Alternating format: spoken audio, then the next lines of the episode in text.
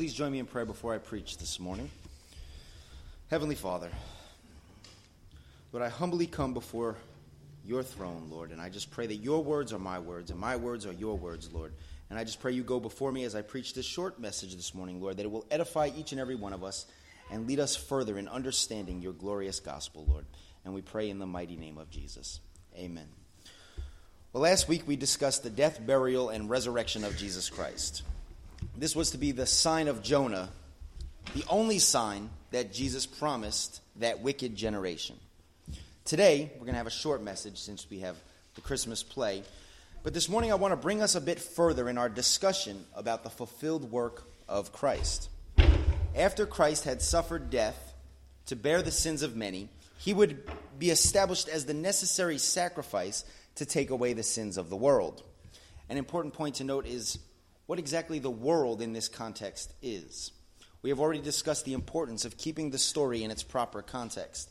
That would pretty much sum up the entire series the fulfilled work of Christ in context, understanding the story as it goes through its full history, redemptive history, going from Genesis leading up to Matthew, and obviously from Matthew to Revelation. It seems to me that too many people are learning disjointed parts of the story, especially around this time of year, rather than understanding the full context of what Christ came to do. And misunderstanding the full relevance of the story, we end up with somewhat of a different story. And it doesn't actually have the proper understanding that we need to really understand the full gospel that Christ came. The writings of the prophets of Israel are contained in what we know the Old Testament. It is these ancient writings of the people, the people of Israel, that the promised Messiah would come to redeem them. He came as their Messiah. What we learn is that through Jesus Christ, who came during that first century period to fulfill the longings of those prophecies, you hopefully to be fulfilled in Christ, this Messiah would also be a light to the Gentiles. He would cause the rising and falling of many in Israel and also be the light to the Gentiles. Yes, the salvation story was exclusive to God's covenant relationship with Israel. This was established through the law of Moses. Their relationship with God was through a covenant called the law of Moses. We might call that Torah. Jesus Christ came to fulfill the prophecies spoken of him through that covenant, the law, and ultimately through his fulfilling of it, he would do away with that covenant. That covenant that was identified by sin, death, condemnation, tears, sorrow, those are characteristics of that covenant. Christ came to fulfill it and render it obsolete. A covenant which was utilized to lead all to their need for a Savior. A law, if clung to, produced the works of the devil, which we would agree are death, disobedience. It was impossible to follow the entire law. That was what Christ came to destroy the works of the devil. So, what world did Christ come to to take away the sins? You ready for this? Okay, in John chapter 1, verses 9 through 13, we read this The true light that gives light to every man was coming into the world. He was in the world, and though the world was made through him, the world did not recognize him. He came to that which was his own, but his own did not receive him. Yet to all who received him, to those he, who believed in his name, he gave the right to become children of God, children born not of a natural descent, nor of human decision or of a husband's will, but born of God. So, what world did Christ come into that rejected him? His own. I would dare to point out to you all that the context is cosmos. That's the word in Greek. Cosmos. The context of this Greek term cosmos, which means order of arrangement, that's translated world in our Bibles, is demonstrating that Christ came to the first century Jewish world, his own that he was naturally born into, but many of his own world rejected him. This sort of causes us to pause when we read our favorite verse, John chapter 3, verses 16 through 17. What world did God so love that he sent his son to die? Jesus clearly says he was not sent to anyone but the lost sheep of Israel. The more we understand the historical redemptive story, all of this seems to make sense, and we can arrive at a true and reasonable gospel of how we are in covenant relationship with God today. So, yes, Christ comes into the world and dies as a sacrifice to create a covenant reversal. In doing so, the Gentiles, those who were far off in darkness, will glorify God. Why? Why would the Gentiles, those that were far off, glorify God? Because he came into a Jewish world and fulfilled their prophecies. According to the book of Ephesians, but now in Christ Jesus, you who were formerly, formerly far off have been brought near by the blood of Christ. For he himself is our peace, who made both groups into one, broke down the barrier, the dividing wall, by abolishing in his flesh the enmity, which is the law of commandments contained in ordinances, so that in himself he might make the two into one new man, thus establishing peace, might reconcile both of them into one body through the cross, by having put to death the enmity. What was the enmity? The law contained in ordinances. That was what made a dividing people, a Gentile and a Jew, or a Gentile and an Israelite. So last week we established that Christ died for Israel's sins. He was buried and rose again to give them a sign, the sign of Jonah, that would testify to that generation. It would either be the rising, glory, or condemnation for those that failed to put their hope in the Messiah. I think it's fair to say the death, burial, and resurrection of Christ serves as a sign for us today, too. As last week I detailed how that impacted my life, that resurrection of Christ, and how that enabled me to come to the knowledge of God. But as you will see in weeks to come, we today, in the 21st century, have something bigger we can point back to to prove the work of Christ. I'll give you a hint. After the religious leaders asked Christ for his sign of authority, he goes on to tell them a parable. In Matthew chapter 21, if you remember last week we went over this, he says this There was a landowner who planted a vineyard and put a wall around it and dug out a winepress and built a tower and rented it out to vine growers and went on a journey. When the harvest time approached, he sent his slaves to the vine growers to receive his produce. The vine growers took his slave, beat one, killed another, stoned a third. Again, he sent another group of slaves, larger than the first. They did the same to them. But afterward, he sent his son to them, saying, They will respect my son. But when the vine growers saw the son, they said among themselves, This is the heir. Come, let us kill him and seize his inheritance. They took him, threw him out of the vineyard, and killed him. Therefore, when the owner of the vineyard comes, what will he do to those vine growers? They said to him, He will bring those wretches to a wretched end, and rent out the vineyard to other vine growers, who will pay him the proceeds at the proper seasons. Jesus said to them, Did you never read in the scriptures the stone which the builders rejected? This stone became the chief cornerstone. This came about from the Lord and is marvelous in our eyes. Therefore, I say to you, the kingdom of God will be taken away from you and given to a people producing the fruit of it.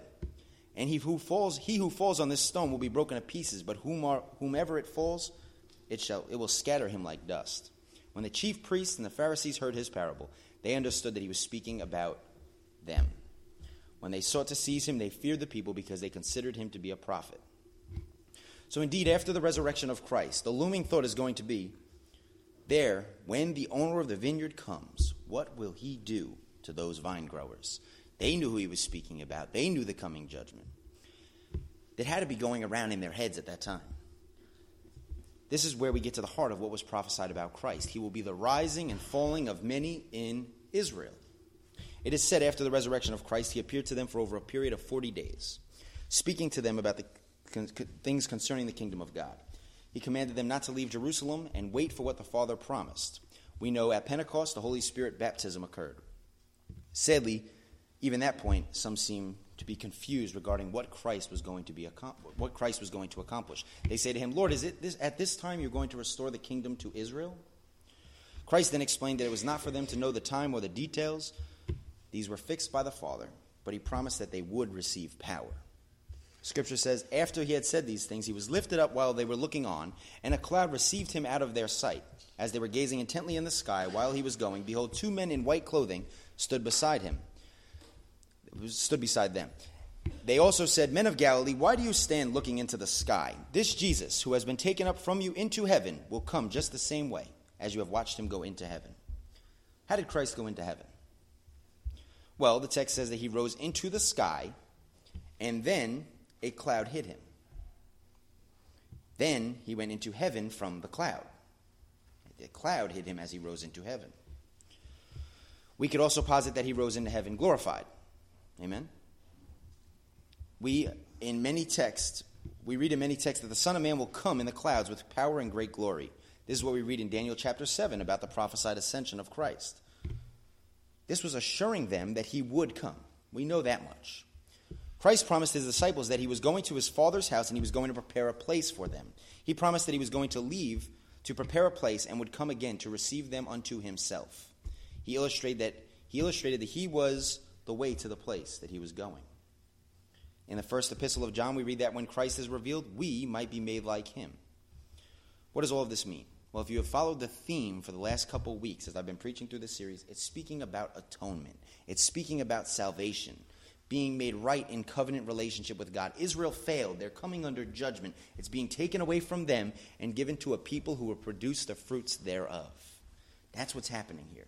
This isn't this new fantasy ethereal realm that they're going to go to. No, it's speaking about atonement, but speaking in very hyperbole and metaphoric terms. It's speaking about Christ restoring the presence of God. Remember, it all starts at Adam. Adam failed, Christ succeeded. Christ is reversing the whole thing. In the book of Hebrews, we read that the old was getting ready to vanish and the new would come. Christ's second appearance, apart from sin, would be for salvation. As one popular writer said, while some aspects of messianic blessedness was understood as being already in the ascension and the person of Christ, the tangible aspects of the messianic blessedness the, for the saints were not yet. They were still waiting on something. That is the transition we're reading about in the New Testament. One cannot read the New Testament and not feel the imminent expectations of redemption, salvation, grace, and the time of reformation. Something was changing. This was yet future for the first century saints who were living in a time of an already but not yet context. But many erroneously believe we today are still living in that transition period. A, a, transition period that was soon, at hand, coming soon, already, but not yet. But as we will learn next week, we are not living in that transition period. Something was happening soon. I have inserted a blog uh, of mine inside your bulletins this morning, and it details already but not yet. Helps you understand what this period was like. Hopefully, many of you will read through it, expecting next week's sermon and understanding when it was all made complete.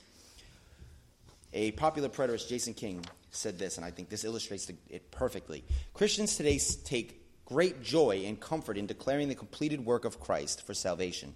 In fact, such blessedness and assurance is naturally assumed and taken for granted. However, a careful examination of the already not yet construct reveals that the proclamation of a completed salvation and redemption for the saints can only be justified from a preterist perspective. And lastly, I must mention Christmas. Obviously, that's a, how we're going to sum this up. The fact is that history does not pinpoint Jesus' birth. Sorry if that's a shock. That's, history does not pinpoint this. Spring is most likely because shepherds were watching their flocks at night, and this is when ewes bore their young. In fact, around AD 200, theologians concluded Jesus was probably born on May 20th. So others have argued for dates in April and March, and we kind of go all over the place with these dates. It was in AD 385 that Pope Julius I declared December 25th the day for celebrating Christ's birth. It's been said that he chose that date partly to challenge the pagan celebration of the Roman god Saturnalia, which was characterized by social disorder and immorality. So, in light of this, and in light of the series we've been going through, let us recognize that a child was born. When he was born doesn't really matter. A child was born, he conquered the works of the devil, and let us not get caught up in the conversations whether it's a pagan holiday and this God and that God, and let us let people know this very simply. That child that was born was victorious. Bless you. Yes. Okay, here we go. Stealing the mic.